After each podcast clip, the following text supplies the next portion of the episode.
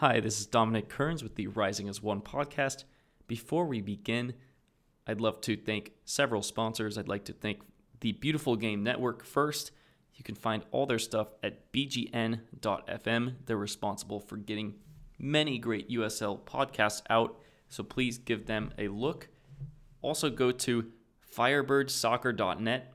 This is the new website for our former Firebird Rising coverage, so you can find all sorts of great coverage for Phoenix Rising FC and other soccer related news in the state of Arizona, all at firebirdsoccer.net. And lastly, we would like to thank Roughneck Scarves. Roughneck Scarves is a uh, sponsor for, you know, MLS teams, USL teams, all sorts of other stuff. So go to Roughneck Scarves and find a scarf today. And now let's get on to the show.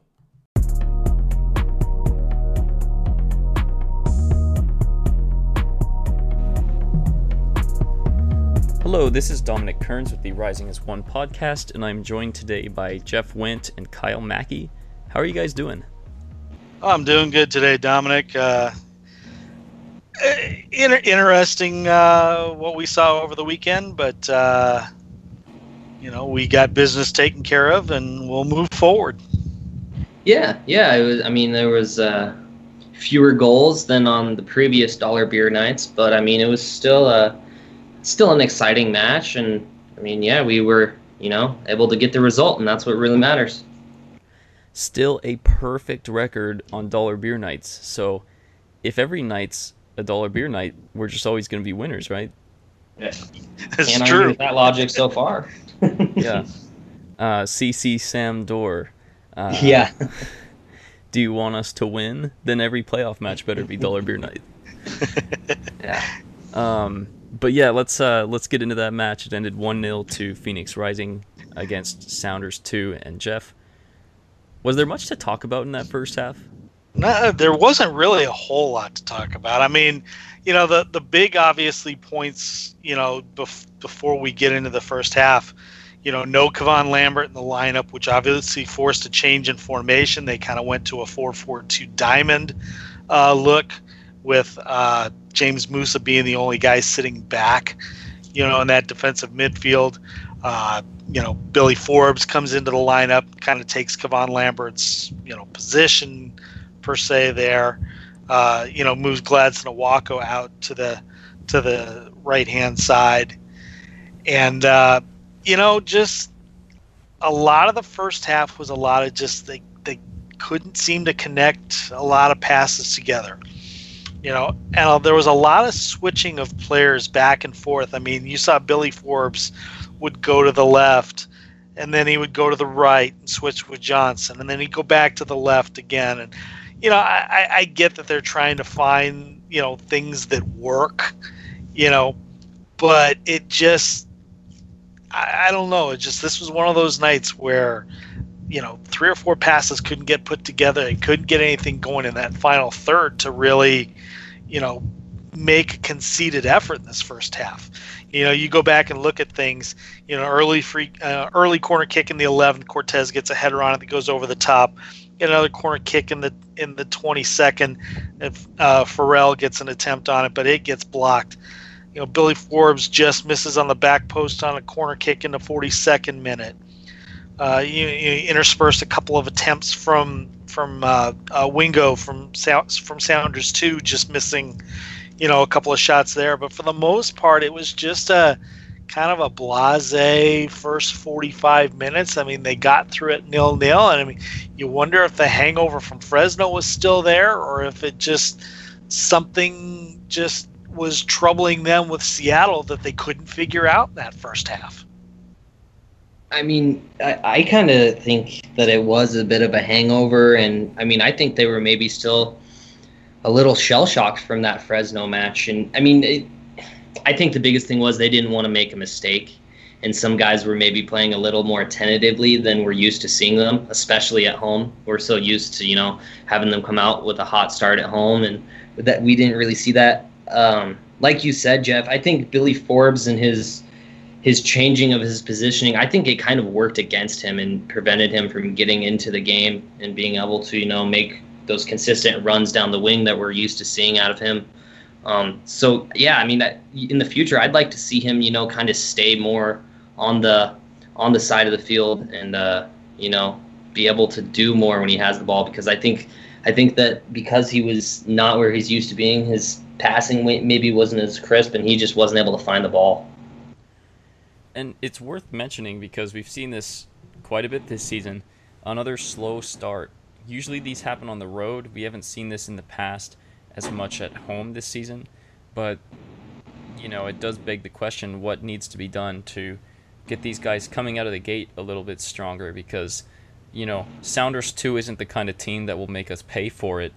They didn't hit any shots on target that entire match, but against stronger opposition, even against a Fresno, uh, a start like that can put you behind the eight ball, and we're going to have to pick it up because we're playing at Real Monarchs next week. That's for sure.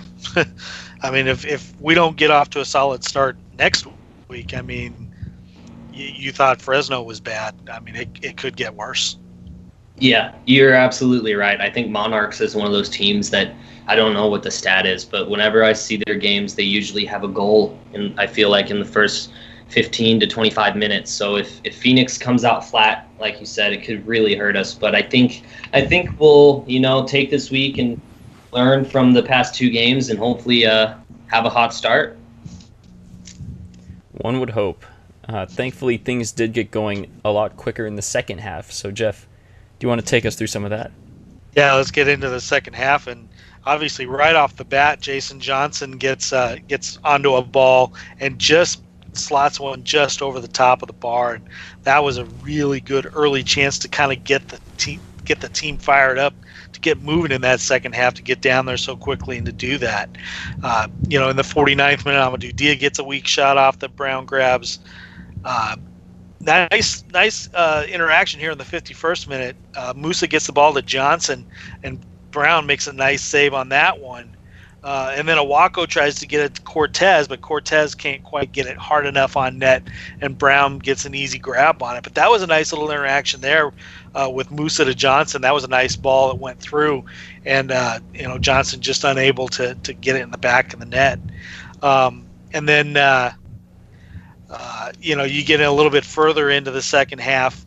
You know, you get to the the 56th minute. They had a nice corner kick where uh, Cortez got a header on it, but it was just, uh, you know, Brown made a good save on it. It was right into his chest. And then, you know, a minute later, right after that, you get the S2 back pass, defensive mistake. Uh, you know, and who's there to pounce on it? But Chris Cortez is able to just uh, lob it over the top of Brown, and it goes right into the back of the net for a one nothing lead. And you know, finally, you know, you, I, I think you could feel a collective sigh of relief, you know, in the crowd. You know, just from the fact that God, we finally got one against these guys. Why did it take us so long? But you know, hey, it takes something as simple as a defensive mistake to get things going.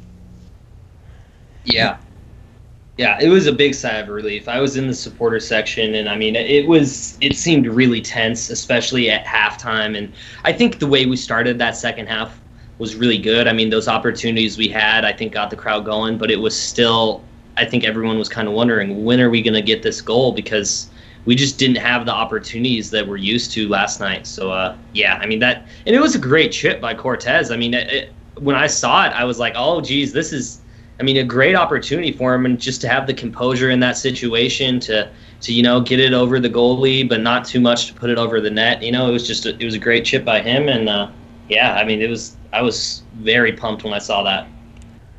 Yeah, and I don't know if it was a bad back pass. I think it was just a long ball by Musa, um, kind of just hoping something would work because we've seen that in a lot of matches. But you know, one of the big things that Cortez brings is his height and his ability to win a lot of those long balls. Um, we were wondering when Drogba would be out for a couple months, how are we going to deal with that? Because that's usually what Drogba does so well. But Cortez has shown many a time that he can win those long balls off of goal kicks, whether it's playing it back to another teammate, whether it's creating something himself.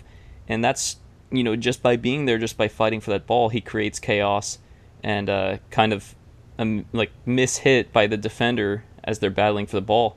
and he reacts first to it, gets in a great spot, and I love the instinct. I love the instinct he has there because it would have been so easy to, you know, get a little bit rushed and, you know, try to round the keeper or just blast it right at the keeper. Do something like that. But in that situation, especially because Cortez is the fastest guy, that's probably your best chance to score is just lob the keeper, especially with him being outside of the box so he can't use his hands to block the ball. And, you know, perfect timing, perfect weight on that, and it was such a big lift. Um, I mean, Cortez has scored our only two goals in the last four matches. Where would we be without this guy? Yeah, no kidding. That's nine now for number nine, who now sits just five away from setting a franchise record, or I'm sorry, six away from setting a franchise record for goals in a season.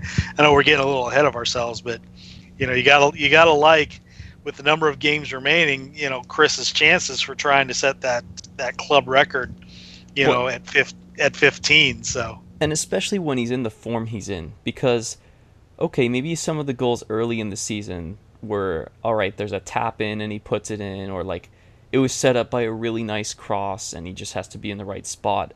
But you look at these last two goals, he really has to be in form to score either of those.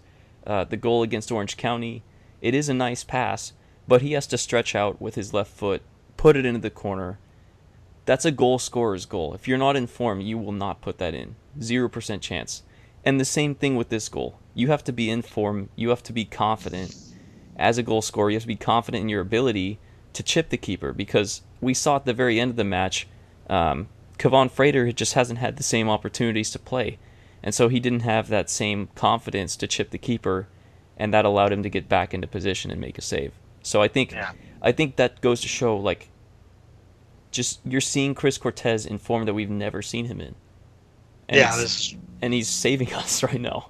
Yeah, he, he he is saving us. That is that is for sure.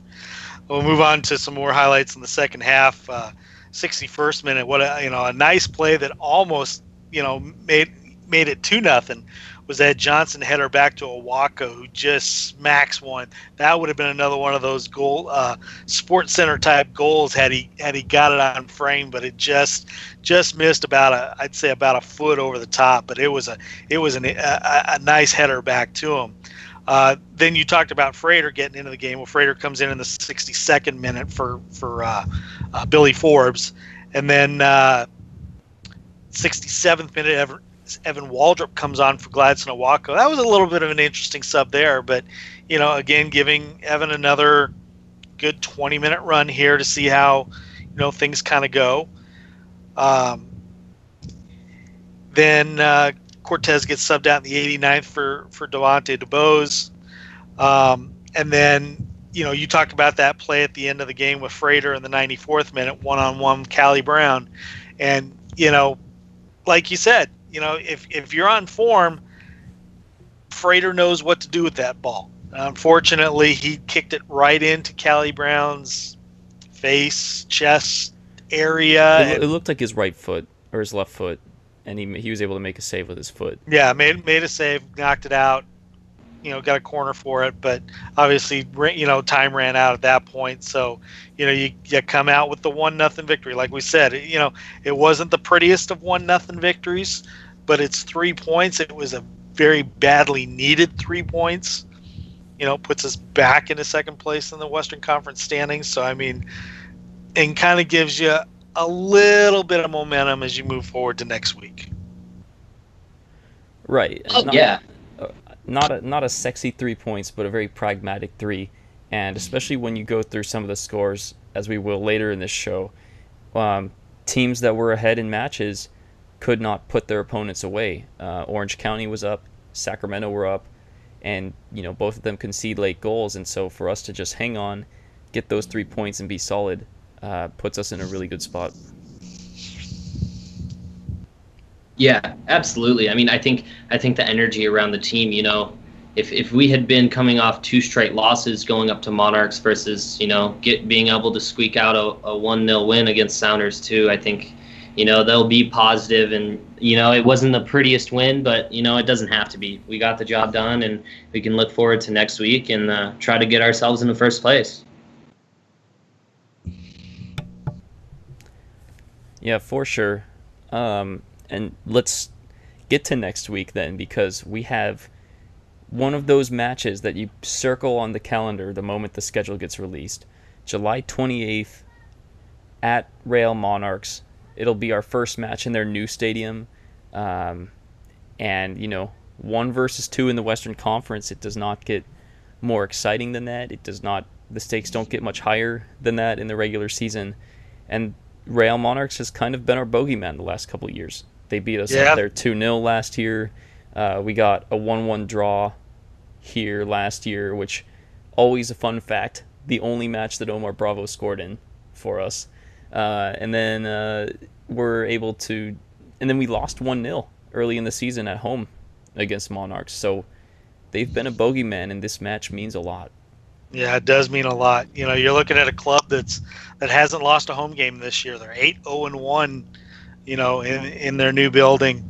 Uh, you know, you, know most of the guys that are going to step up for him. It's Sebastian Velasquez. It's Chandler Hoffman. Both of them lead the team in scoring six goals apiece. Uh, Kalen Ryden's got four goals for them. You know, they're getting goals from just about everywhere.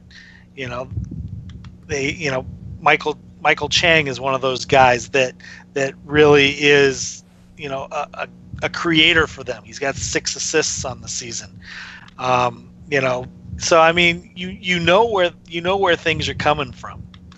That's that's a one thing for sure.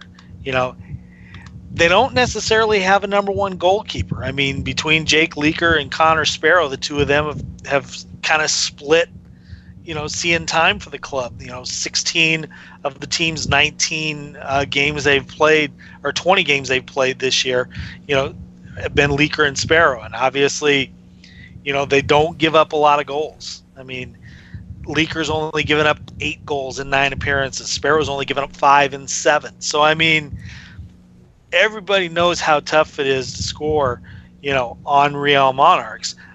However, San Antonio found a way to do that last night to the tune of four times. You know, uh, go figure that one out. That that you know you're able to get four past a Monarchs team that just you know all season is has been there. I mean, and to give up on top of an own goal right off the bat to start, that was that was bad enough. Then you get a goal from Gordon in the 27th. You get a goal from Guzman in the 56th. You get a goal from Ward in the 68th. For San Antonio, you know, three huge points for them, and we'll kind of back that up when we get into the standings later on. But, you know, it kind of shows for once, you know, maybe there is a little bit of a crack in the armor of Real Monarchs that you can exploit and hopefully find a way to beat them, you know, when you go up there on Saturday. Yeah, quick thing. Check out the third goal in this match for San Antonio. Ever Guzman's incredible goal here. Um, I want to say, um, I don't remember who had the assist on that play, but there was a ball down the wing, and that player was able to just beat the goalkeeper to it. And then he sends a, a rolled pass in the middle, and Guzman just um, one touches it, spins around a defender, and walks the ball into the goal. I mean, that's almost taunting uh, Monarchs as the ball was rolling into the goal. I mean, it's you got to see it. It was just ridiculous. And then uh, a really good free kick goal by Charlie Ward in the 68th for them. But a trend I noticed too when I was looking up recent Monarch scores, they've had very strong defense against the you know mid-tier or lower teams in the Western Conference, but in matches against the good teams, they have struggled in the last month. They gave up three goals in a 3 2 defeat at Swope Park. They gave up three goals in a loss at Reno, a 3 0 loss at Reno. And then now you see them give up four to San Antonio. So I think if there's a little bit of silver lining, it's that the good offenses have been able to crack that code a little bit in the last six weeks. The flip side of that is all of those were away matches for Monarchs, and now they're at home and at home they've been extremely stingy. Yeah, very stingy. I mean, uh, you, like we said, they, they haven't lost haven't lost a match yet in in their new facility, and you know I think that's something it seems like they are very, uh, very set on making sure that, that they keep that run going. And, you know, hopefully you can find the right lineup to put together, you know, to run up there and, and, and see if, if some way we can find a couple of goals and see if we can find some way to get three points and come back and, and make it a big, you know, a big thing they are actually on a run. I'm looking at this right now. They're on a run of five straight home shutouts, which I don't think I've even heard of. That's ridiculous. Granted, most of those were against teams towards the bottom of the West, not the strongest opposition, but to get five straight home shutouts is almost unheard of. Uh, they've done it against Sounders 2, against Fresno, against RGV, uh, against Sacramento Republic, and Fresno again. So, actually, three of those five matches are not terrible opposition. So, we are going to have to get a lot of energy and a lot of leadership from guys like uh, like Solomon Asante, like Chris Cortez, like uh, Billy Forbes, who finally got in the starting lineup, and potentially Didier Drogba.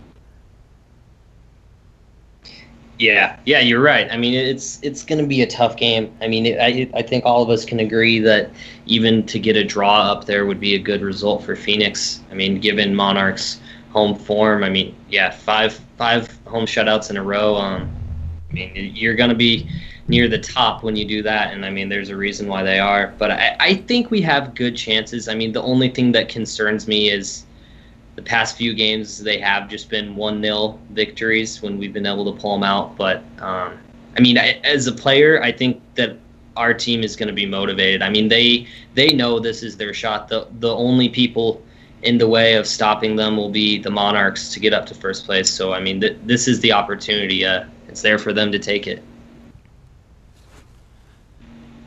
So, do you guys want to get into match predictions here, or you know, potential starting lineups? I don't think you change much of the starting lineup other than the fact you bring Kevon Lambert back in, um, and probably Billy Forbes ends up going back to the bench again. You know, you're going to have your, you know, either your four-three-three or you're going to have your four-two-three-one formation set up. Um, I like a one-one draw here. I mean, as much as I would love to see us get three points out of there, I, like you said, you're going up against a team that's got five straight shutouts in their building. They haven't lost a game this year. You know, I'll be happy with the draw and come out of there with a point. That's for sure. Yeah, and I agree with you, Jeff. Except the one thing that worries me is their our lack of goal scoring and their ability to shut teams out. I mean, I wouldn't even be surprised if it's a stalemate, a nil-nil draw. Just with how I mean, I know that our defense is gonna try is gonna be stingy and try not to give anything up and I think I think that we could keep them off the board, but for, for me, it's us being able to pull out a goal. Um, I mean, I would love to be proven wrong and for us to take a one 0 or even a one one, but I mean, I just kind of see this as being a stalemate. And um, I, I'm right there with you, um, Kyle, as far as us struggling to score a goal.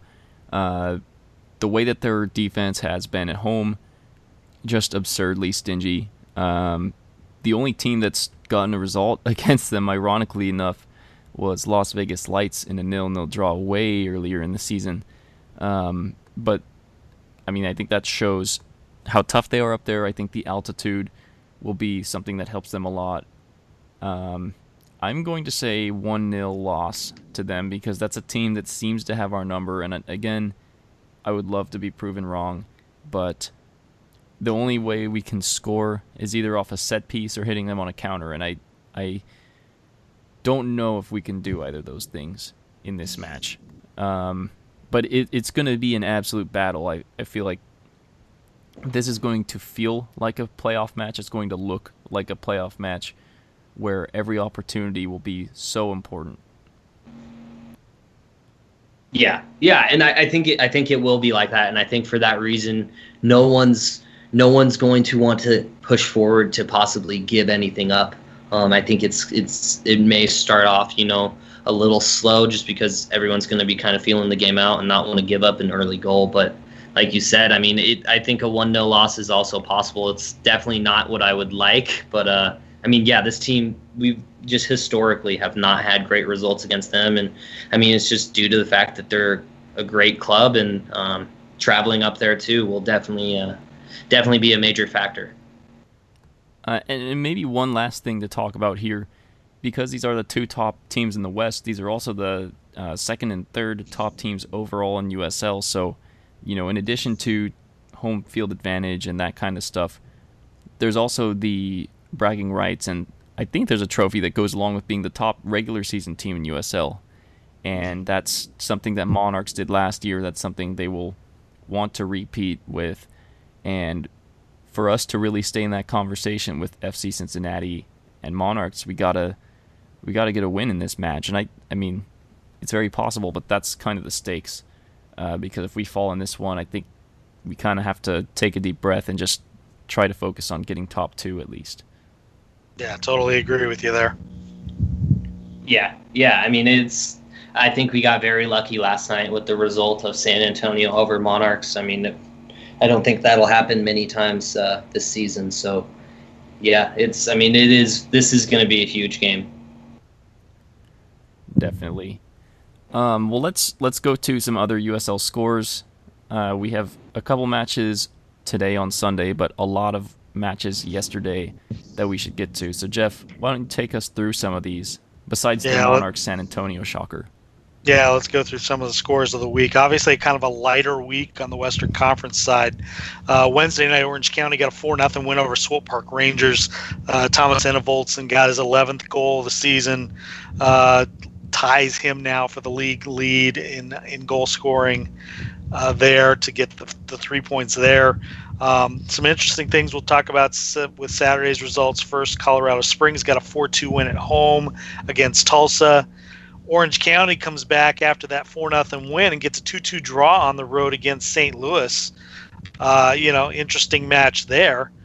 Uh, one one note on that match, if you don't mind. Um, yeah we talked last week about Luis Lopez being an impact signing for Orange County and could potentially have a, a positive impact on them. Um, this is not a match he will want to watch the film on. Both St. Louis goals, uh, there were shots that he was able to get his hands on, but he was not able to control.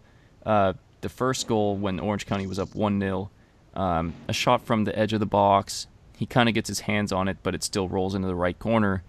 And then after Orange County goes ahead a second time, 79th minute.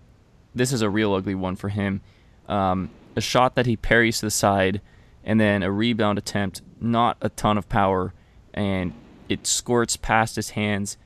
He tries to roll it towards himself with the ball near the, the goal line, and he was about to grab it, but then another player comes in and, and gets the rebound. So, um, you know, pretty poor stuff from a guy that you would expect more from. Uh, so helps us out in a big way. But you know, if you're looking at Luis Lopez, whether as a Honduran uh, fan or just someone interested in USL, that's uh, he really didn't play up to standard last night. Yeah, that and definitely, obviously, like you said, helped us in the standings a long way, a long way there as well. Uh, another result uh, that that happened last night, Sacramento got a one-one draw at home against uh, Oklahoma City Energy FC. Uh, it was an early goal from Cameron Iwasa in the first half that got Sacramento going, but it was a late goal, 78th minute from Christian Volesky that evened things up, and you know that that kind of hurts Sacramento a little bit on the back end, just because you know they've kind of pushed forward as far as you know uh, games played now for the season as they've played 22 now versus most other teams that have played, you know, between 18 and 20 for the most part. And now Sacramento with a draw against a team that's sitting 12th in the league standings. You know, that kind of hurts them a little bit as they as you go forward. Um, you know, you look at some of the stats from this match, it was a 60-40 Sacramento possession advantage. Um, it was you know it was 16 shots to 10 uh, six six shots on target to four all in, in favor of Sacramento Um, you know, this is this is not good going going for Sacramento moving forward. I mean, you can't beat the teams at the bottom. You know, that's not going to help you keep your your your standing up towards the top of the standings in the West. No, and um, I know Sac Republic had a better week last week, but um, again, looking like potentially tired legs. Uh, this is starting to be a trend for them where they're giving up late goals. Uh, we saw the match against St. Louis; they were up two 0 and they uh, give up two late goals there. They give up a late goal in that loss to Fresno, and a late goal here. Um, credit to or- to Oklahoma City Energy. I don't think a lot of teams in their position this early in the season would have kept fighting, and you know, kept it going for this season and given themselves a chance. Um, not a big chance, but a chance to stay in this playoff conversation because a lot of teams in that situation would have folded. So, especially losing a head coach, uh, but they've fought very hard uh, to get back into the conversation. So, you know, tough result for Sacramento, but let's also give OKC some credit. Uh, they've been really scrappy, and maybe they have a chance to crawl back into that top eight, which is something we couldn't have even fathomed two months ago. Yeah, that's definitely for sure. Uh, two matches going on today that'll happen after we tape. Uh, Portland is hosting Las Vegas. Swope Park Rangers hosting Rio Grande Valley. So that gets us to the end of this week in the standings. Obviously, there won't be any major changes, you know, with the two games going on right now. Uh, that'll be going on later today. So here are the standings as of the moment. It's Real Monarchs at the top, 41 points off 20 matches played. Phoenix Rising moves back into second place, 38 points, 20 matches played. It's Orange County in third, 37 points off of 21 matches played. Reno is in fourth, 37 points off of 20 matches played. Sacramento is in fifth, 37 points off of 22 matches played. Swope Park Rangers is in sixth, and they'll stay in sixth uh, with a draw or a victory. Uh, they're at 31 points on 20 matches played. Portland Timbers, two in seventh, would move to sixth with a win and a Swope Park Rangers loss uh, 29 points on 19 matches played. And Colorado Springs currently holds the eighth spot, 28 points on 22 matches played. You get to the bottom half of the table, it's Fresno in ninth, 28 points off of 21 matches played. Uh, biggest difference there is Colorado has eight wins over seven to Fresno. That's where they get the difference in positioning at the moment. 10th is San Antonio FC with that big win, 25 points off of 18 matches played, so they have matches in hand. St. Louis is in 11th, that's 23 points off of 19 matches played. Oklahoma City is in 12th, 22 points off of 20 matches played. Uh, it's Las Vegas Lights in 13th. It could jump to as high as 11th if they win today. Uh, 20 points off of 18 matches played. LA Galaxy is in 14th, 19 points off of 19 matches played. Rio Grande is in 15th, 16 points off of 15 matches played. 16th is Tulsa Roughnecks FC, uh, 12 points off of 19 matches played. And rounding out the standings, it's Seattle Sounders 2 FC, uh, 11 points on 18 matches played.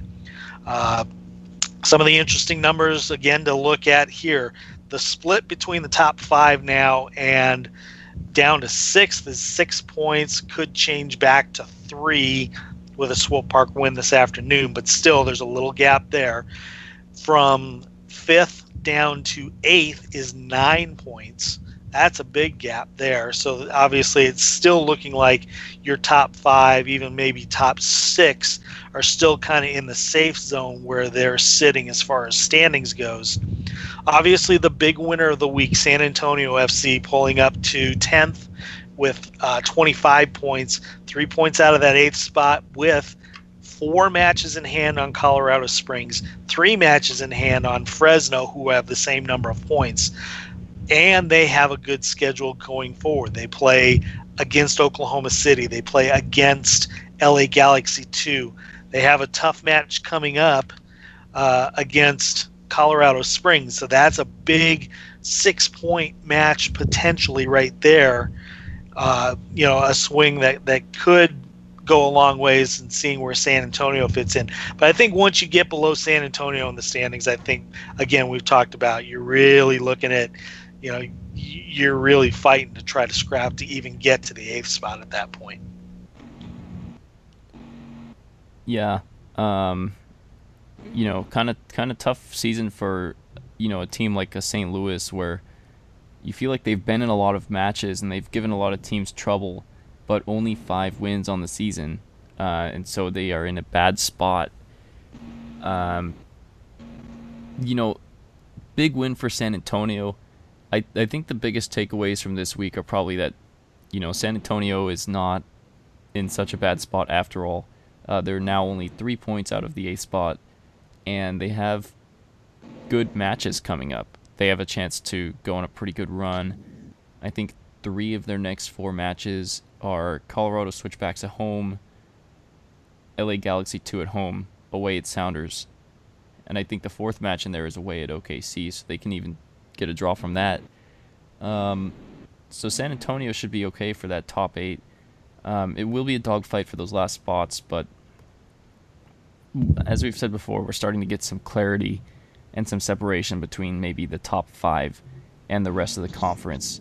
Um, it'll be interesting to see if Timbers 2 uh, can maintain this momentum because there are some very dangerous teams at the bottom of that conference and that aren't even in the playoffs right now.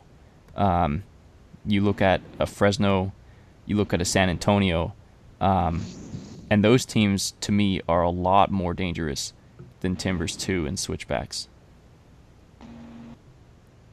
Yeah, I, I, agree with you, Dominic. I think I think both of those teams could make a make a late season push and get up there into the top eight. Um, it will be a dogfight, but I think I think those two might be a better fighting dogs. Honestly, I mean, I would be I would be more worried by a Fresno or San Antonio than Portland Timbers two or Colorado Springs, just from a Phoenix Rising standpoint.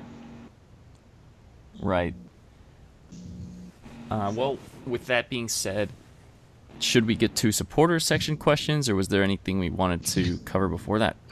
A uh, couple of couple of newsy notes uh, to get out there. First of all, congratulations to Carl Woszczynski for getting uh, USL Save of the Week this week. Uh, you know the save uh, that just uh, that came just before uh, ending the the uh, scoreless streak uh, was a beautiful save, and obviously the fans felt that as well. Uh, so congratulations to Carl on that. Uh, the other big little piece of news this week out of the league was uh, Loudoun, Virginia will be the next USL club for 2019. they will be the affiliate for DC United. So again, the league growing. Uh, I believe that brings it up to 37, I believe, at this point. Um, obviously, there's an announcement coming in the next couple of weeks for uh, for Austin, Texas. I mean, that's been known that they were going to try to get back in for a couple of years. Uh, they just needed to get the right situation set back up with them, uh, and they have obviously with the the the uh, the, the, facility that's going to be built um, at the racetrack of the Americas. So.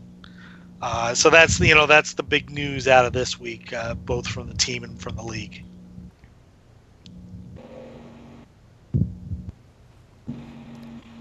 Pretty interesting stuff. I mean, good good for Carl, um, and I hadn't heard about that second point. Kyle, did you have any thoughts on that? Um, I mean, I just I think that uh, I mean it's great for the league to grow, and for Carl, I mean I think it's he deserves these all the recognition he's gotten, and I mean that save of the week. Uh, we were talking about it off the air. I think that was the last save of the shutout streak, and I mean it was it was a great save. So, I mean, just love seeing the consistency out of him. I think he's, I think he's a goalie that uh could stick around Phoenix Rising for a while just because he's put in such great performances and he's a fan favorite. So uh, and yeah, I mean, awesome for Austin. I think the fans there are really really excited to to be able to get back in the USL. Yeah, should be should be exciting to have another team in there. Um, we will save the what's going to happen with alignment and what's happening with D3 for another day because we have a lot of supporter section questions to get to. Um, so, are you guys ready for all that? Fire yeah. away. All right. So, I mean, first off, thank you to all the fans for being so engaged this week. Um, that's amazing. Before there's even a, a serious question, I mean, the first comment we have, uh, more of a great idea than anything else. Uh, this guy, David Rosas at Rosas8 underscore David. I want to start a section 103 Banditos Beer Fund. How do we go about that? Or are there voluntary membership dues, donations that we can contribute, and info on Red Fury Phoenix as well? Those guys work hard for us. How do we give back? And um, I, I, just reached out to uh, Alicia Cardenas and Michael Vanderplas. Uh, those are two big people in each group, and uh, I'm sure they will have better answers for that question than I do because uh, none of us are members of either supporters group, but we definitely appreciate the great things that they do, and uh, hopefully we can get that going because I think that's an amazing idea. Yeah, yeah, yeah. Uh, okay, here's here's another. Um, don't you just love a question that ends up being like a full paragraph? Uh, this comes from Harry, um, great listener. I just I only kid. Uh, he's the man. Uh, what has made Rising as One so successful, especially compared to the past history of Phoenix soccer? Is it just the deeper pockets, fans more open to USL? It is a great story to see how successful Phoenix is, and to me, Phoenix is a leader to replace FC Cincinnati as the headliner of USL. And that means a lot because this is a guy, I don't know how much you guys know. He's a San Antonio FC fan. He's out of Texas, so uh, doesn't have any reason to any any reason to have a bias in our favor. Um, so really cool to hear that. What what are you guys' thoughts to answer that question or questions? Uh, I mean, I think it is. I think it's both of the points that he made. I think that the reason why it's so successful, deeper pockets has definitely helped because I think with the deeper pockets, there's been more promotion of this team. I mean, it, Phoenix Rising is now recognized. You know, we're we have our merchandise in, in Just Sports, and I mean, even at when I'm shopping at Sprouts and I see the Danzeisen Dairy, you know, there's bottles of that in there all over grocery stores all throughout the valley. So I think that with the deeper pockets, we've been able to put together a stronger front office than we've ever had before. Um, and I mean, I think the fans as well. I think fans now are a little bit more open to the idea of a second division professional sports team. You know, a lot of people here aren't used to supporting something that isn't fully professional.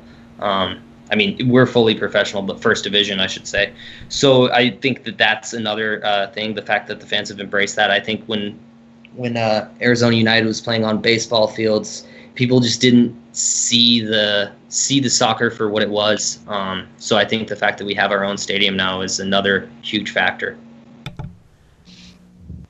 Yeah, I totally agree with you there. I mean, the the deep pockets helps. I mean, obviously, you know, when when Kyle Ling had this club, you know, before it was sold to Berke Bakay and his group, you know, he he was kind of hamstrung to the point of he could only do so much you know, because he could only afford to do so much, you know, w- with the club.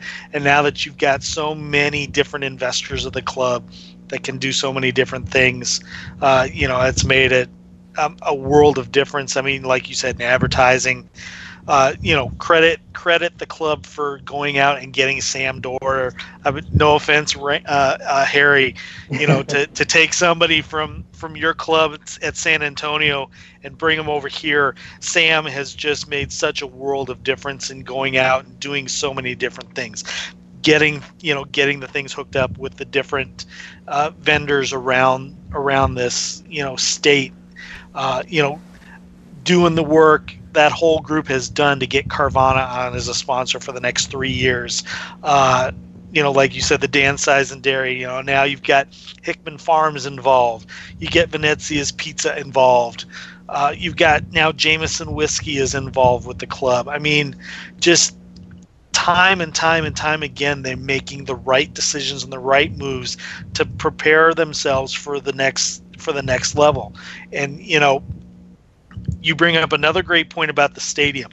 You know, I think if they're still playing in a baseball stadium, whether it's in Scottsdale, whether it's in Peoria, whether it's wherever it was going to be, it's just not the same feeling. You come to this complex every game and you just have this feeling of a close knit family. You have this feeling of you're right there on top of the action. And fans can't ask for anything better than that. I mean, you go to these big expansive 30 40 50000 seat stadiums you just yeah you're there to watch the game but you don't feel like you're part of the action you come to a game like this at the phoenix rising soccer complex and you just feel like you're a part of it and that's I think that's what's driven this team to do so well at home this year. You know, is the fact is you've got the the two supporters sections, you've got these big, huge crowds. I mean, you couldn't ask for anything better than to set another franchise record Friday night for 7,300 fans to come to it to come to this game in 110 degree heat on a Friday night.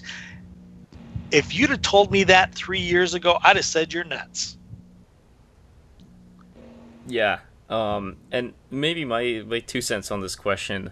Um, I'm, I'm glad that he brought it up. I think it is just the steps that this ownership group has taken to really give fans a first class professional experience because you know a lot of teams you go around the league and they're playing in baseball stadiums and that's that's great and some some places are able to actually make it work and have a pretty decent atmosphere. Um, you know, as much as we rib on on Vegas, they've actually had pretty good attendance there, and, and Louisville for sure, they have good attendance at their baseball stadium. But just to give fans that first class professional experience, it starts with the stadium that is soccer specific, that is big enough so that you can have a lot of noise, but small enough that it does feel very tight knit, and you get to know the people that are there and you feel like you're part of something um, like a family, I think that's amazing. But you know, you have to talk about the money that they're able to invest in getting the brand out. Even before Sam Dorr came in 2017, um, they were putting up billboards. They were reaching out to uh, media outlets, to uh, Telemundo and Univision when Omar Bravo was part of the team. Um, you people always say you have to pay it forward and you know this ownership group really takes that to heart. They literally do pay things forward. They have an event two months before the 2017 season started for season ticket holders um, to get to know a few of the players to come and get to know the owners and that's uh, the first time i met Berke Bakay, and like you see how genuine they are back then. And then to take it to even another level with sam dorr who is just amazing in the community. Um, a couple of our teams here in Phoenix, a couple of our pro teams, have not been very active in the community, um, and you don't feel like you're part of something that's special uh, when you root for those teams. I won't name names, but um, I think there's at least two organizations that are right on people's minds when that when I say that. Um, and so to see the difference here, where you have ownership that reaches out to everyone, that you know, they're willing to get tickets for people who have never gone to matches just to give them that experience so that they will come back. I mean, it's it's that kind of going above and beyond. And you see Sam Dorr do this time and time again. Um, people want to be a part of that. People want to be part of an organization that cares not just about the on-field results, but about growing in the community, about being engaged. Um, so, I mean, you see that and it just becomes more than a team. You know, it, it becomes something bigger, and I think, I think that's why the grassroots for this club are so strong, uh, and why no matter what, whether we get MLS or not, this is going to be a very uh, strong team in the community for many years to come. So.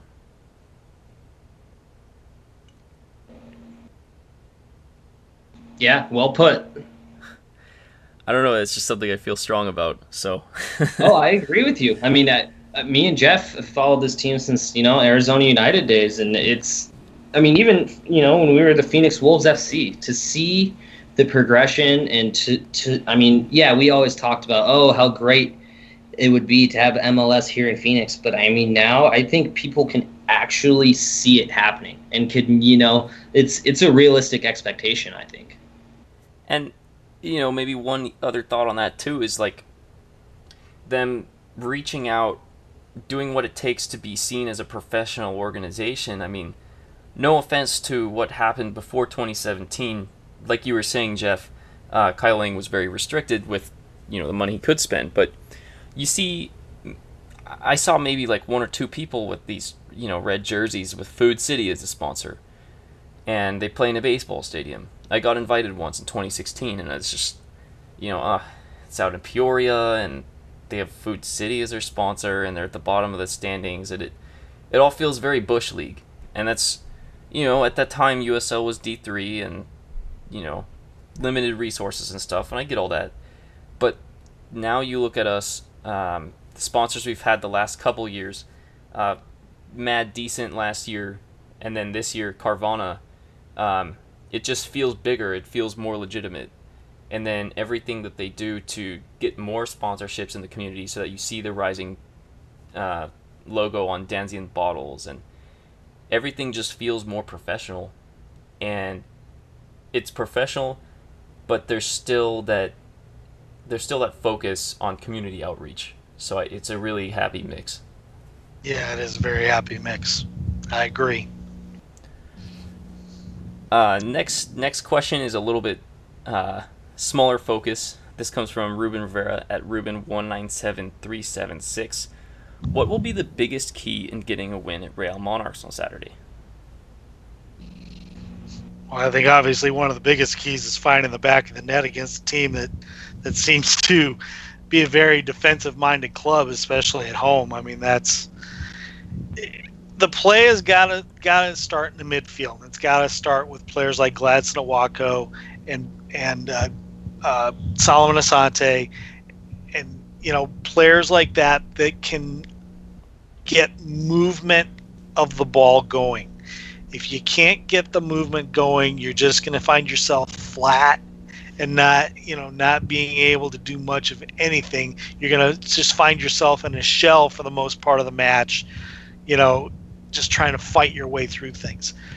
The passing is the key. I mean, if if we can open up lanes, I think it creates a lot more chances for these guys. You know, but if we stick to what we've been doing the last two or three weeks, where we've just been struggling to to put things together, I think then you're looking at you know whether we get out with a draw or whether we get out you know on the on the losing end of a, a, a low scoring game. Yeah, yeah. I eh, I mean to get a win, I would say not only finding the back of the net. I mean we need multiple goals because I think if we score once we do Monarchs is going to push and try to to get one back. So I mean, as far as Phoenix's standpoint, we're going to need a couple goals, crisp, clean passing, and solid defense. And I mean, I think our defense is the least of the worries. Honestly, I think our defense can stand strong, and that's why I think me and Jeff both agree that this could be a draw. But I mean, just our attack as of late seems to have stalled. So if we can get that started, I think it's possible. But I mean, it's going to be it's going to be a tough task. If if we're able to get a win, it would have to be you know our biggest, easily our toughest win of the season. I, I think for me here the biggest thing is get off to a strong start because how many times have we struggled in recent weeks to get out to that start? The only exception really is the Orange County match, and um, other than that, we've had a really tough time. Real Monarchs is a team that loves to get out to strong starts. They love to pass the ball around the pitch, dominate possession, you know, put up possession numbers in the 60s, dictate the tempo, and put a goal in like in the first 20 25 minutes. Um, if we get off to a slow start, they will make us pay.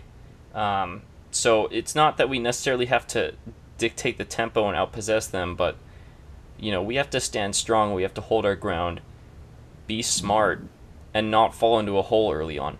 Give basically give ourselves a chance because if we're just gonna try to sit back there, absorb possession, um, like in that in that earlier match in this like the swope matches this season, then we're gonna have a bad time and we're gonna fall behind and really struggle to get out of that hole. So um, you need to see everyone sharp and ready to go from that very first whistle. If we give ourselves a chance, if we can get into halftime at nil nil or maybe even put a goal on them, then I think when the second half rolls around, we have a lot of guys with great character, and we can uh, we can scrap for it and maybe get those three points. But I'm really concerned that we won't get out to that start. So I think for me, um, first 20, 25 minutes are going to be crucial.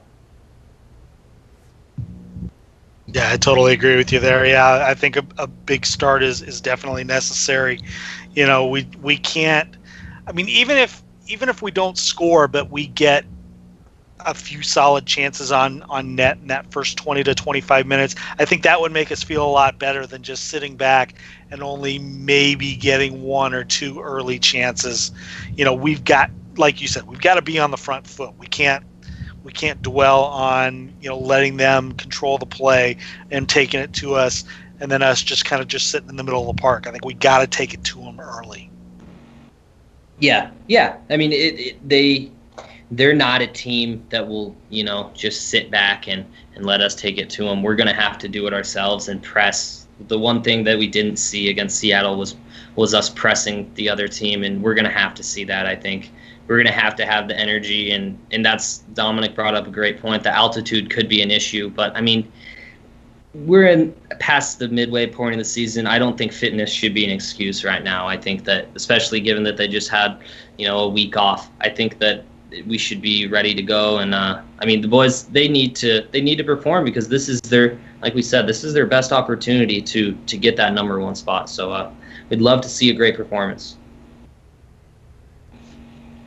For sure, for sure. Um, next question, another great one. This is from Nick at N Perrier twelve. Other than the chip, our strikers are not really performing up to par. IMO. Do we buy someone new? And in parentheses, I'd love a little poacher, same mold as Dan Kelly. Or does Drogba come back and that solves our problems? Seems like we've only been able to grind out ugly wins lately. And only scoring two goals in four matches confirms that. So, what are you guys' thoughts? I don't think going out and getting somebody else is really going to make a difference. I mean, you've got to sit there and you've got to hope that that person integrates with the club quick enough to actually, you know, provide what people are looking for. You know, I think it's just a matter of getting the fo- I, think it's a matter of getting the focus back to where it was a few weeks ago. What were we not what are we doing then that we're not doing now? And I think once they figure that out, then I think things would, will probably start flowing from there. You know, I think that's where this club really needs to start focusing. Is Didier Drogba the answer? Not necessarily. I mean, you know, look at what's happened in his absence. We've we've done well. We've only lost one game in his absence. So I mean, it's not like Didier is hurting us by not being on the pitch. I think it's just a matter of we hit a patch here where we've kind of forgotten what we did to get us to where we were. Now they need to go back to the drawing board, look at okay, what are we not doing in these last three or four games that we did then? And if they can figure that out, I think you'll see things will start flowing again, you know, just like they were earlier in the season. Yeah, yeah, I agree. I mean, I I don't think the strikers have been underperforming as much as maybe our, our midfield has, honestly, like we were talking about. I think it's our passing that has really kind of gone downhill a little bit. I think that our inability to put together you know, five, six, seven passes or more than that even has really hurt us because, you know, teams are able to get back, regroup, and just knock the ball out. We saw that, I think, I want to say that Seattle had something like 15 or 16 clearances the other night. So I think that if, if we can put together our passing, then the service to our strikers will come inevitably. Um, I think that it's just all around. I mean, we just need to see more effort, I think, and a better start for sure. Yeah, and I guess going off that, I, I really agree. We don't need to bring anyone new in. We have a pretty full roster. Some would say too full for certain guys to get playing time as it is. Um, you look at it, Cortez is in form. He's been amazing. So that's one quality guy right there. Um, Frater, I think if he got more time, would be fine. Um, and then you think about it this way Didier Drogba will basically be a new transfer. And we know that these are going to be the last months of Didier Drogba's professional soccer career. So I would expect him to be extremely fired up. I would expect him to do everything it takes to get a trophy in his last season. And, um, you know, I, I don't think we should be too worried. If anything, give him as much time as he needs to fire on all cylinders in this home stretch. I'm sure that um, last year's playoff match is still on his mind. You know, the fact that he gave us that clutch goal in the playoff match and then, you know, still were on the losing end because, you know, he was down in the box and the refs didn't stop play. So I'm sure that that, I'm, I'm sure that that still gets to him at times. And so I'm sure he's going to come out guns blazing trying to make sure that doesn't happen this year. Um, so if you if you have Drogba and Cortez and you have so many goal scoring options, Jason Johnson can put goals in. He had some great chances, brought a lot of great energy um, in last night's match, and I think was very unlucky to not score at least a goal. Um, and Frater is even another option. I, I don't think I don't think another striker here is the answer. Just uh, keep doing what you have to do, and I think the goals will come. So going to our next question, because we had so many of these. Um, holy smokes! One second here. I got to go back to the original thread because the uh, the beer request one is a very popular one. Um, okay, here's another question and this is very topical. This comes from the ghost of Luke Rooney. Will Drogba come back in time for the Real match? A lot of moving parts behind the scenes of our MLS bid right now. Do you have any insider info? Where do you think we stand currently? I've seen sort of mixed reactions to the AZ Central interview with Dole and what it means. Headline didn't help. So that's another another paragraph question. Multiple questions. yeah. um, guys, we love you, but man, just ask a couple different questions. I like I like Justin Bieber's style. He had a couple different questions. Um, but yeah, I guess where do we start? Probably with the Drogba part, and I, I don't really see that being likely. Um, he probably is just getting back to Phoenix right now, if he's even back. And you know, last year when he was out for an extended time, he needed to train for a couple weeks before he was fully uh, ready to go. So I, I imagine our team will take time with that. Yeah, if I had to give a date for what date would be most likely to see him back in the lineup, I would look at uh, Phoenix Rising against Orange County on August 11th. I think that gives him a little bit more time to prepare, and I think that he would definitely be ready to go at that point, and then he would be in the lineup in Las Vegas, which I think is something he would want to do. So I think that probably makes more sense as opposed to first match back in two months and you're playing at almost 5,000 feet altitude. Yeah, I would agree with you on that. I I kind of followed along the similar timelines as you. You know, like you said, it, it takes two. Or, it would take two or three weeks to get back.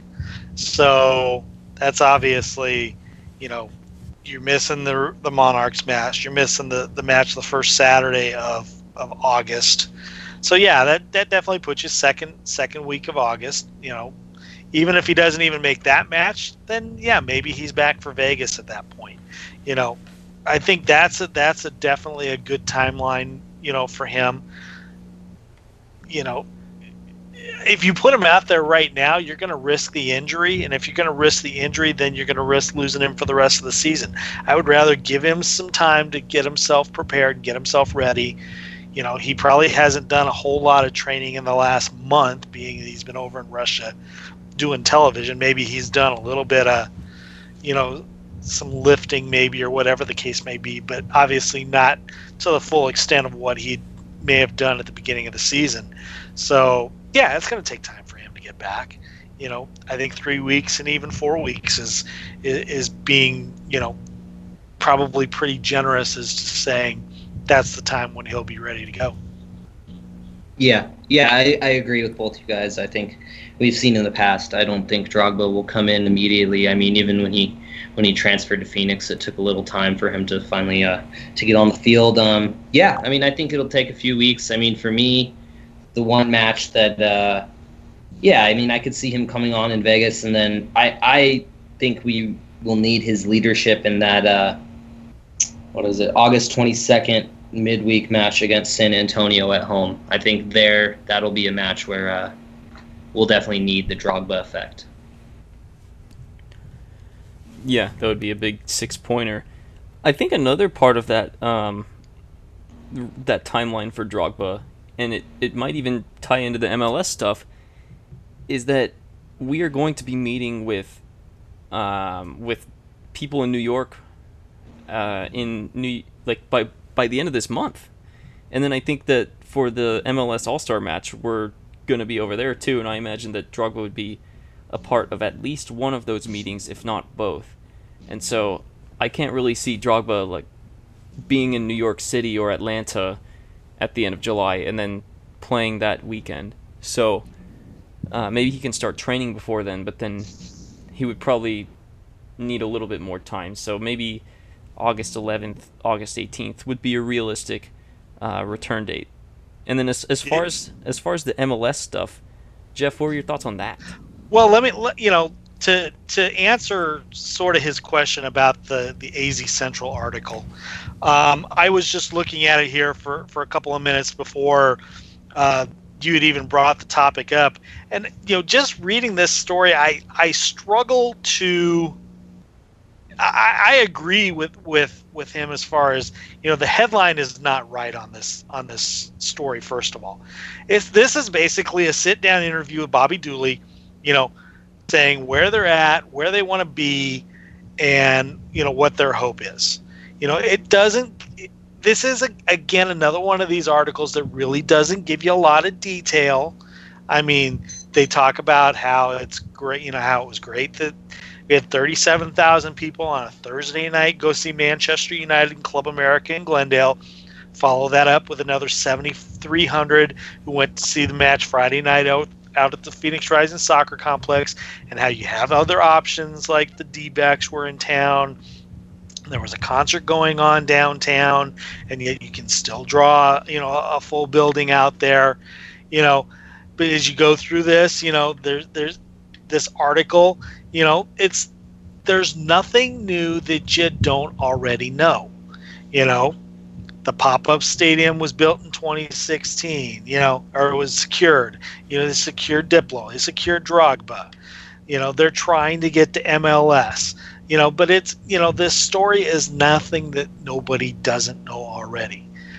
What we know as of recent you know is basically what dominic just said they're going to new york to meet with the mls executives they're going to meet with mls executives at the All Star game. They're going to give them an update as to where they're at as far as the process of everything. Hopefully, they have some sort of plan in place as far as the stadium goes location wise. Maybe they don't. Maybe they're maybe they're close, but they're waiting on a couple elements. We don't know all the answers to those questions, you know. But for the most part, you know, for those of you that are listening, take this Arizona Central article with a with a grain of salt because this is you know this story is nothing new that you don't already know. It's just basically the uh, the columnist getting a chance to sit down with Bobby Dulle and just having a you know one-on-one chat with him. That's that's what I get out of reading this piece. It's you know it's just nothing new to me. That I think what people want nowadays is they want the latest information. This just didn't do it for me or anybody else, I don't think, for that matter. Yeah, and uh, you know, there's nothing wrong with this type of piece. It's AZ Central, so it's good exposure. It's it's probably more just for the you know the casual observer who's maybe heard of the team once or twice, hasn't really thought too much of it. Um, you know, maybe uh, you know maybe like parents with a couple young kids, and uh, you know they'll they just haven't really heard of soccer before in the area, and so for them this is new information. For a lot of readers, this very well could be new information, but I think everyone listening to this show uh, knows about everything that this article is talking about. If anything, um, I feel like there's a quote in here that's a little bit misleading. Um, Phoenix is in con- consideration for one of the next spots, but the competition will be thick. And it mentions Charlotte, Indianapolis, San Diego, and St. Louis are among cities putting together bids. I feel like those three in that list are not even taking it very seriously right now. So that's that's a little misleading. And then the one quote that I did see that was a little bit eyebrow raising is our goal is to get everything firmed up within the year so they can have all the information they need to give us what we deserve here in the state of Arizona. Now, you may remember last month we were talking about, you know, they were trying to get everything in at least a location by the end of this month. So kind of interesting that now the quote is everything firmed up within the year. But that's a very broad quote. He could be talking about have our entire MLS bid and even be accepted by the end of the year. So that by the end of this year we will be announced as the next team. I mean it's it's a it's a broad quote and I wouldn't take too much from it. Yeah. Yeah, I mean that's one of those where you can, you know, you can try and look into the into the quote too much and you know get lost a little bit. I think you know he's just uh, playing his cards close to his vest probably. Yeah, yeah, definitely. So let's go to another question, and this one comes from. Uh, we're almost done here with these questions. We've had some great ones though. This one comes from Justin Vibber. He says, "Coach has had his guys, as they say in the street, but some would say that's not cutting it anymore." Could we see a starting 11 shakeup? Who do you think breaks through? Um, I know, Jeff, you were talking earlier about not seeing too many changes for next week. Um, maybe just Kevon Lambert returns to the lineup. I think the one thing that is curious here is do we see Billy Forbes get more run in the starting 11? I think it's a possibility. Yeah, I think it's a po- I think it's a possibility too. I mean, especially, you know, with you know, if if the plan for Saturday is to open up the game and to get some more speed out on the wings, then I think you've got to go to Billy Forbes. You know, then then I think you've either got to bring off a Kevon Lambert or bring off a James Musa, you know, and change the formation a little bit that way. I don't like you said, I don't think you bring off Gladson Awako at this point because I think he's done a little bit more lately to help control things in the center of the pitch. Now the question becomes: Have we gone too far with Solomon Asante to where maybe he needs a break? Maybe we bring on an Alessandro Riggi, you know, and, and look at something like that. I don't know. You know, that's a you know that could be an interesting thought. But I, I don't think you even take Solomon Asante off the pitch at this point just because of the effort that he's given you, you know, throughout the season. But I think I think you need to set yourself up in a position where uh, where you know if something's not going right early you've got to make a change quick enough you know to keep you know the flow of everything going. You know i i, I think like we said speed is going to i think be a huge factor in this match saturday night. Yeah i i agree there. Um and and maybe another thing to think about when justin brings this question up is in all likelihood, Drogba will be in our lineup in the next month. And so, when Drogba returns the lineup, what do you see us doing with all of these attacking bodies? Because I feel like Cortez has been in too good of a form to just say, all right, Drogba's back, back to the bench. But do you keep Cortez up? If you keep him up, then you probably have to bring Drogba maybe probably as like a uh, central attacking midfielder role, and so then that you probably have to take Awako out at that point. unless Awako moves back and knocks someone else out, then you have Asante on one wing, and then do you put Johnson on that left wing? Do you put Billy Forbes there? Do you like switch them so that one is always replacing the other? Um, because Johnson, without Drogba, has had like a little bit more opportunity to become a bigger attacking threat. I think earlier in the season he was not always getting the minutes that he deserved, um, just because there were so many bodies and someone has to be a casualty. And so it's a fair question. What are we gonna do when Drogba comes back? Yeah, I mean, and that's, I mean, I think we will definitely see more rotation. Um, one player that I, I mean, I know in the past we used to see him substituted for Drogba was was Jason Johnson, and I wonder if you know if we don't see a lot out of him over the next couple weeks, if maybe that's the case. Um, but I mean, I think I think regardless, I mean, we're blessed with with all the players we have, and I mean, even if a guy isn't starting, I think we'll see him get on regularly as a substitute because you know we we have such a deep team that we got to give some guys on the bench opportunity too. Yeah, and I guess Jeff, tell me if I'm crazy, but I think probably the ideal first team starting lineup, like the one that I would want to see most in playoffs, depending on the matchup, would be you know, Billy Forbes and Asante on the wings. Cortez is the number nine in the middle, and then Drogba right behind as that central attacking mid. Um, because there's just so much speed on those wings, and both those guys could get good deliveries into the box, and then you have Cortez and Drogba, just two massive bodies in the middle uh, that can take advantage of those uh, opportunities that get set up by Asante and Forbes, and then you would probably want to bring Johnson on as a sub because I don't think there's enough space in the lineup for all five of them. And then maybe if Forbes gets hurt, you can put Johnson on that left wing. But I think, I think if Drogba's in, you have to have Cortez, Asante, and Drogba, right? I yeah, I I totally agree with you on that.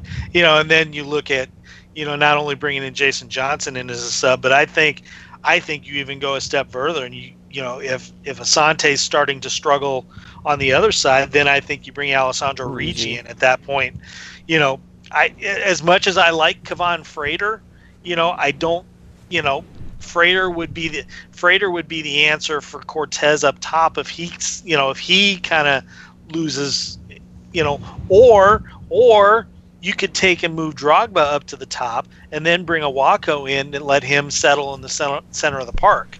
You know, as much as I would love to see Kevaughn Frater be a part of the mix, I just don't think he would be. I think he would be the odd man out when you you know when you get to Drogba coming back. I think he's the one that may end up suffering the most out of this. Yeah, I I mean you're totally right because I I don't see him overtaking Chris Cortez in his role right now, and you wonder where where Frater could fit. I mean, I think I mean he's a great guy to have on the bench um, I'm sure there will be a time when we have to call on him, but I mean, he just he hasn't put output enough uh, goal goal scoring or even opportunity. I think so far when he's uh, had his opportunities on the field. Right. I mean, I think everyone loves him. I think he's a great person. He has a great personality, and I'm sure he can be an impact player for most likely another team next season, unless uh, unless we get some big changes coming this off season. Um, but yeah, I'm with you guys. There's uh, there's not enough space for him to really like, you know, make too much of an impact once Drogba returns, and you, you know, it's a tough it's a tough game, but when you have those opportunities, you have to take it. And um, there have been a couple times end of matches where he's been set up and there's either a save or, you know, it's just not quite on target. And um, at the end of this match against Sounders 2, he had a couple opportunities where his second touch, he could have easily lobbed the keeper. The keeper was turned around, he was looking the wrong way, and you just got to have confidence in yourself to chip the keeper like Cortez had confidence because there was a lot of open space. There was a window there. And then even later on, when he's coming and the keeper is desperately charging, if he rolls the ball towards the left post, there's no chance the keeper can cover that left post. Um, so he can roll that or drill it left post. Um, but he, he tried to go right. And I think that's just, you know, not having the confidence. And, you know, as much as we love him, you got to put the guys in that are going to take those chances. So. Absolutely, yeah. I mean, it it's it's frustrating, I'm sure, for him.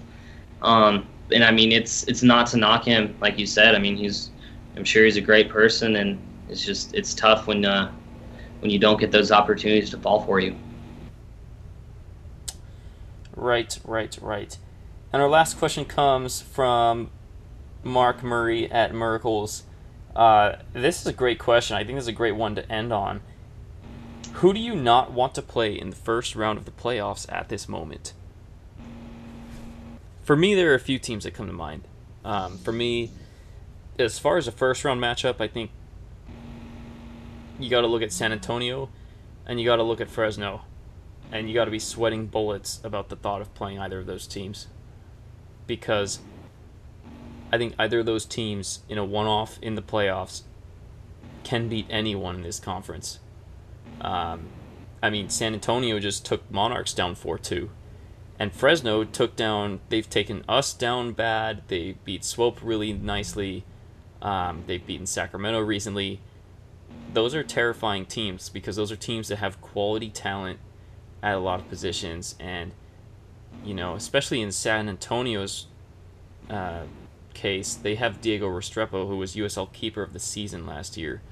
Um, and so in the playoffs when goalkeeping matters so much, that would be a very tough matchup. Um, because we, with Fresno, we know how they've played us, and they've played us very tough. With San Antonio, we don't have anything yet because we haven't played them yet this season. But based on how they played us last year, they limited our opportunities. We're very opportunistic. Um, both the both of those teams scare me a lot. Um, in a potential home first round matchup. More, much more than like Colorado Springs, much more than Timbers Two, even more than Swope Park or Sacramento or Orange County. I, I mean, I feel like, yeah, those teams are tough, but I think we can beat them, especially at home. Um, but Fresno, San Antonio, those scare me. And then further down the road, I think Monarchs away would be tough, and um, Reno would be tough. Not that we can't beat them, but it would be it would be tough. Yeah, I, I kind of tend to agree with your your assessment there, Dominic. Um, you know, Fresno is definitely a team to be worried about. San Antonio definitely a team to be worried about. We haven't seen Timbers two yet, so we can't. You know, it's, it's kind of hard to to say whether they're still going to be there. You know, when we get to that point, you know, in the season. But I, I do worry a little bit about Swope. I mean, what they've done to us in the past, what they've done to us this year. You know, yeah, if we got them on, on, on our home field, I think we would take care of them a little bit better than than we would on the road. You know, but they're a team that that just they seem to, you know, in the last couple of years, even in playoffs, you know, they're a team that takes these one-offs and and really, you know, plays to their strengths and their advantages, you know, in those types of games. So, you know, that would be if there was another team to worry about other than the than the two that you brought up right off the bat. I think it would it would be Swope. Yeah, I mean, you guys you guys took all the teams that I was gonna gonna mention. I mean, yeah, first round, I think San Antonio would be the. I mean, you know, given if we finish in second, I think uh, San Antonio would be the most dangerous first round opponent, and then yeah, Reno or or Swope. I mean, those those two teams, both of them. I mean, Swope just has seems to have had our number, and I mean, even Reno. You know, we we just squeaked by with a, a one 0 win up there in Reno this year, and uh, we've yet to play them at home. So, I mean, they're going to be a tough team, I think, and I mean, very dangerous in the playoffs. Yeah, so thank you for that great question, uh, Mark Miracles for me, I, I would actually say Fresno is the most dangerous, the team that I really don't want to play in the first round because um, knowing what they can do, knowing that they have that high pressing style, and then they have capable goal scorers that, um, it's a dangerous mix. But in any case, we can uh, wrap up supporter section questions. Thank you so much to all the fans for being awesome this week for firing those questions in. Um, we would also like to thank our sponsor, the Arizona Sports Complex, uh, located in Glendale. They have air conditioning and they have leagues available for people of all ages. So definitely get up there, let them know that Rising as One sent you, and receive a discount on annual membership. Um, do you guys have anything before we go to final thoughts? Nah, I think I'm. Let's let's bring it on. Yeah, no, I'm I'm good. All right, who wants to go first? Final thoughts. Uh, I can go. I mean, I, I just, I mean, I think it, it wasn't a pretty win this week, but we got the result we needed, and I mean that I think that shows the overall uh, attitude and just the hard work that this club's willing to put in. I mean, they all recognized that that Fresno performance was was just not up to par. I mean, it was just unacceptable. You know, I mean, and that's going to happen in sports. You know, some nights are just nothing's going to go your way, and it sure didn't in Fresno. But I think, you know, I think in previous seasons we could have seen a one-one draw or even just a zero-zero um, last Friday. I think to, for Chris Cortez just to have that little individual bit of brilliance to be able to pull out that goal was huge. And I mean, we've seen the development of him, but I mean, we've said it every week. You know, we just need to keep taking this week by week and keep doing what we've been doing and moving forward because it's getting us the results we need and it's it's keeping us in the in the race for the Western Conference Championship. So I mean, we just need to keep putting in the hard work. The team seems to be getting, you know, slowly. I think they're getting back to the form that that we were in in June. I I hope. Um, and I mean, I th- I think that just even a draw against Monarchs could go a long way into continuing that. I think a loss, even a loss, I think it won't be the end of the earth because I mean we know what we're coming up against. This is a top class opponent that uh, we can't make any mistakes or we could be punished.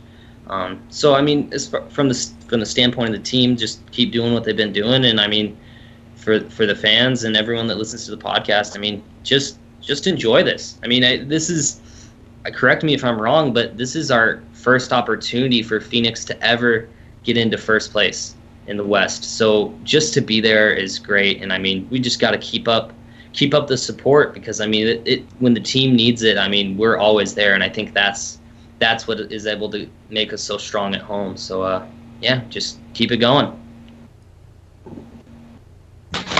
Yeah, definitely. You know, echo your sentiments there. You know, it was a, you know, it wasn't quite the result we were looking for. You know, we got what we needed though.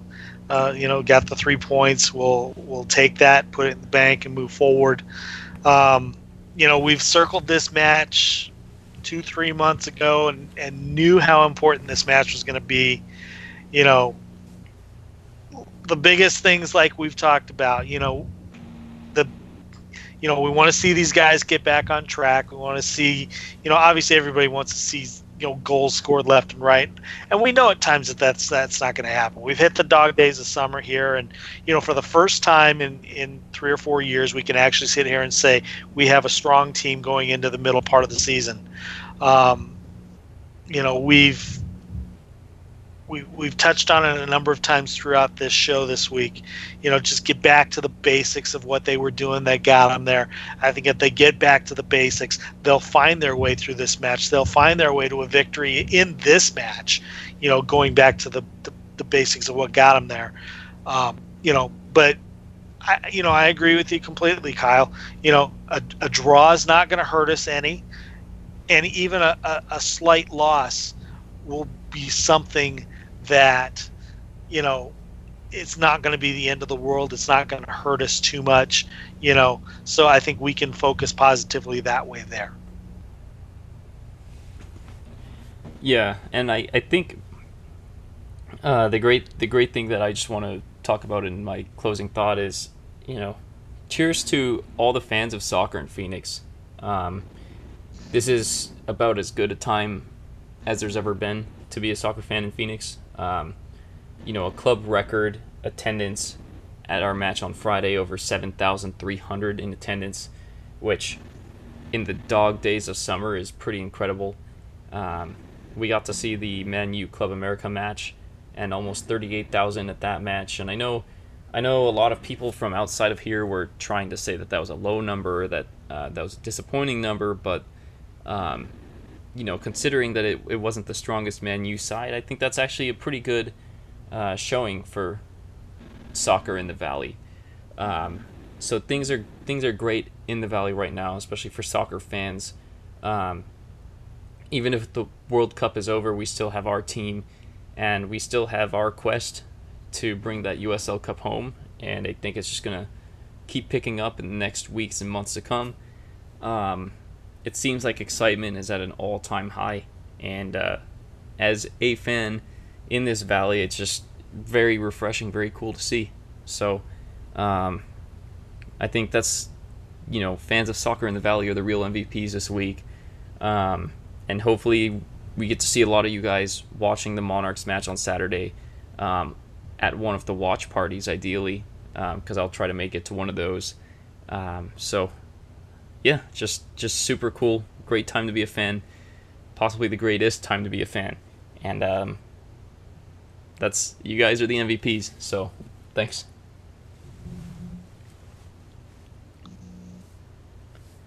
Well, I think that does it unless you guys have anything else. Nope, I'm good. No, I'm I'm good. Just looking forward to this uh, to this upcoming match. All right, that makes all three of us excited for it. So, without further ado, thank you for what for listening, and as always, go rising. Go rising. Go rising.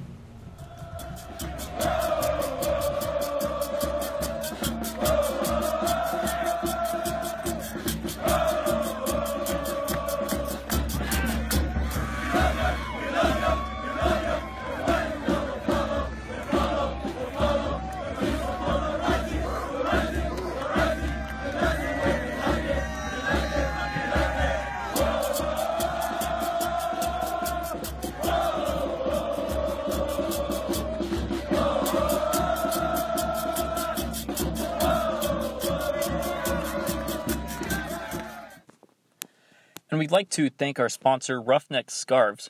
Ruffneck Scarves is the official scarf supplier for MLS, USL, and US soccer. So be sure to go to ruffneckscarves.com and get some of their products. We hope you enjoyed the show.